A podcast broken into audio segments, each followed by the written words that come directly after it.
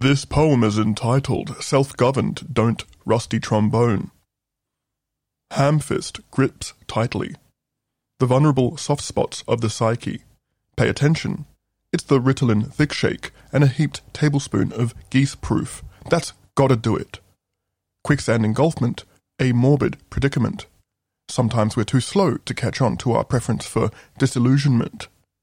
The nanny state collusion jettisoned discount food coupons at your head. You're demanding answers. From the wrong dickheads. Who's to blame? Distraught revelation, pursed lips and grimace. Stretched, scrunched scrotum face. As your hand spanks the overpriced chipboard office counter you paid for. Frustration, it dawns upon. A flash of light refracts across the forehead. It is me who empowers.